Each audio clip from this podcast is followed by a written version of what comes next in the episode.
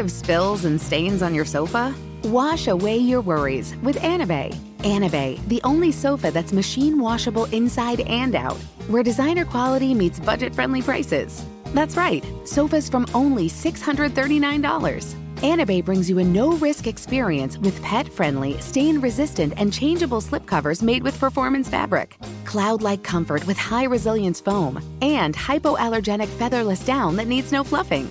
Their steel frame ensures longevity, and you can rearrange the modular pieces anytime. And here's the cherry on top up to 60% off site wide.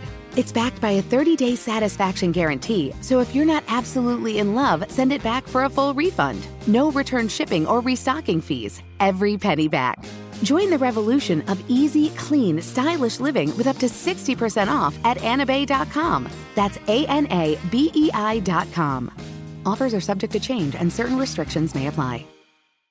Ready to celebrate International Women's Day? M&M's and iHeart present Women Take the Mic, sharing empowering stories of women supporting and celebrating each other. And of course, there is a smooth and creamy companion for your listening pleasure, peanut butter M&M's, because they're just another way to help treat yourself in situations where you deserve a little added delight, like listening to your favorite podcast. So savor the deliciousness of peanut butter M&M's and spread some positivity. From breaking glass ceilings to dominating in sports and entertainment, women truly are unstoppable. AirPods Pro with adaptive audio automatically keeps out the sounds you don't want to hear so you can listen to your music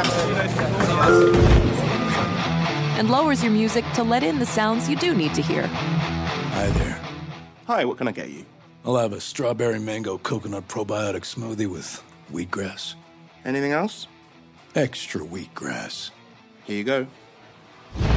AirPods Pro with adaptive audio. Available on AirPods Pro second generation when enabled. Infiniti presents a new chapter in luxury, the premiere of the all new 2025 Infiniti QX80, live March 20th from the edge at Hudson Yards in New York City, featuring a performance by Jon Batiste. The all new 2025 Infiniti QX80 is an SUV designed to help every passenger feel just right. Be the first to see it March 20th at 7 p.m. Eastern, only on iHeartRadio's YouTube channel. Save the date at new-QX80.com. Don't miss it. 2025 QX80 coming this summer. Hello. From Wonder Media Network, I'm Jenny Kaplan, and this is Womanica. This month, we're pulling back the curtain to reveal women overlooked in their own lifetimes or in our historical accounts of the eras in which they lived. We're talking about the activists, thinkers, leaders, artists, and innovators history's forgotten. Today, we're talking about a woman who's known as one of the earliest feminist writers. If you haven't heard her name, it might be because her passions were strong and politically varied. Still, she was one of the earliest women in English history to write about something truly radical at the time that men and women could be intellectual equals. Please meet Mary Astell.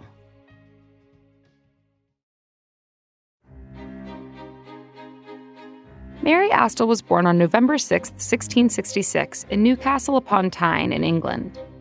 Her childhood years were fairly affluent. Her father was a successful coal merchant, and their family had just secured a position in the gentry. That all changed when Mary was 12 years old, and her father died. Her mother struggled to keep the family afloat, and their financial situation became precarious.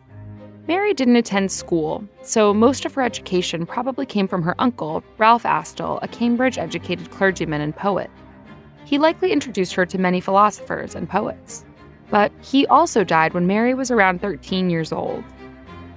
From there, historians think that she must have taught herself. When Mary was around 20 years old, she moved to London to pursue a writing career by herself. This was a risky move for a young woman at the time, especially one with little money. Mary sought help from the Archbishop of Canterbury. He helped Mary gain a foothold in the city by providing financial support and contacts with other potential patrons. In 1689, Mary completed a manuscript of poetry and dedicated it to the Archbishop as thanks. Eventually, to support her writing life, Mary established herself among a group of wealthy London society women. Mary's writing career in London was marked by her unwavering commitment to both God and rational thought, as well as a remarkable self confidence. In 1693, she decided to write a letter to John Norris, a notable philosopher of the day.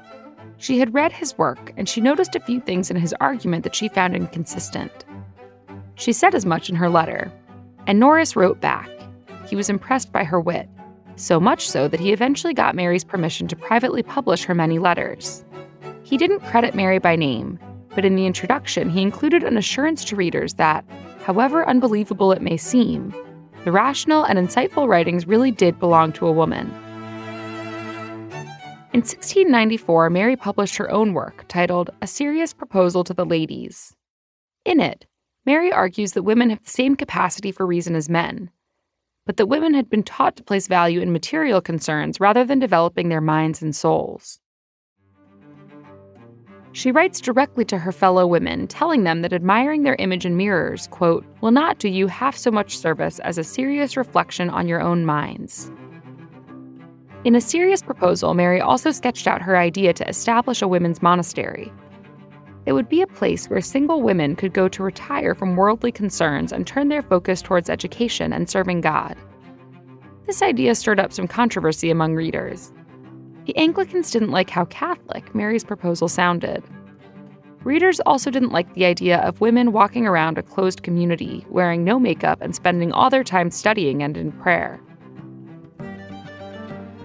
Three years later, Mary published a second volume of A Serious Proposal to the Ladies, writing about her frustration that her women's monastery had gained little traction.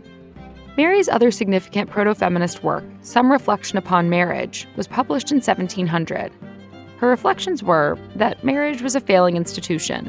She felt that the moral defects of human beings had twisted it, so brutish men abused their power over their submissive wives. Mary advocated for mutual respect and friendship between spouses, a pretty radical idea for her day. But there were limits. She never actually called for reform. She still believed marriage was sacred and ordained by God. In the early 1700s, Mary published pamphlets in support of the conservative Tory party. Although she clearly understood the intellectual equality between men and women, in most other areas she was a staunch conservative. She was a royalist, devout Anglican, and she believed in the patriarchy. This might be why she doesn't endure as a hero of the feminist movement in English history.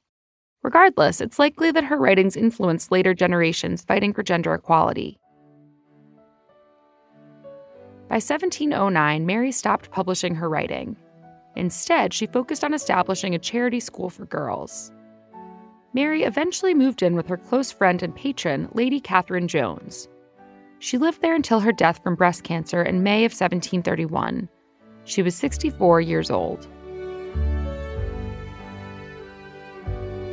All month, we're talking about women behind the curtain.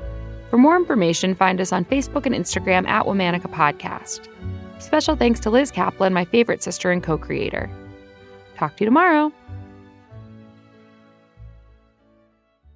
Infiniti presents a new chapter in luxury, the premiere of the all new 2025 Infiniti QX80, live March 20th from the edge at Hudson Yards in New York City featuring a performance by Jon Batiste. The all new 2025 Infiniti QX80 is an SUV designed to help every passenger feel just right. Be the first to see it March 20th at 7 p.m. Eastern, only on iHeartRadio's YouTube channel. Save the date at new-QX80.com. Don't miss it. 2025 QX80 coming this summer. Ready to celebrate International Women's Day? M&M's and iHeart present Women Take the Mic, sharing empowering stories of women supporting and celebrating each other. And of course, there is a smooth and creamy companion for your listening pleasure, peanut butter M&Ms, because they're just another way to help treat yourself in situations where you deserve a little added delight, like listening to your favorite podcast. So savor the deliciousness of peanut butter M&Ms and spread some positivity. From breaking glass ceilings to dominating in sports and entertainment, women truly are unstoppable. Does money stress you out? Let Facet flip your financial chaos into clarity. Finding Facet immediately put us at ease. Facet's innovative approach to financial planning ensures your money works as hard as you do, enabling members to experience the joys of having your finances in order. And that makes us Facet for life now, I guess. Visit Facet.com, F A C E T.com to learn more. This ad is sponsored by Facet. Facet Wealth is an SEC registered investment advisor. This is not an offer to buy or sell securities, nor is it investment, legal, or tax advice. These testimonials are from current Facet members who are not compensated. All opinions are their own and not a guarantee of a similar outcome. Looking for hair removal tools that not only deliver smooth results, but also make you feel totally in control? Enter Conair Girl Bomb. They're like your secret weapons for smooth, sleek results, made just for us. From the ultimate Girl Bomb grip to the professional grade blades, say goodbye to settling for less. With Conair Girl Bomb, you get the precision and power that used to only be exclusive to men's tools. So take your hair removal routine to the next level with Conair Girl Bomb. Available at Walgreens.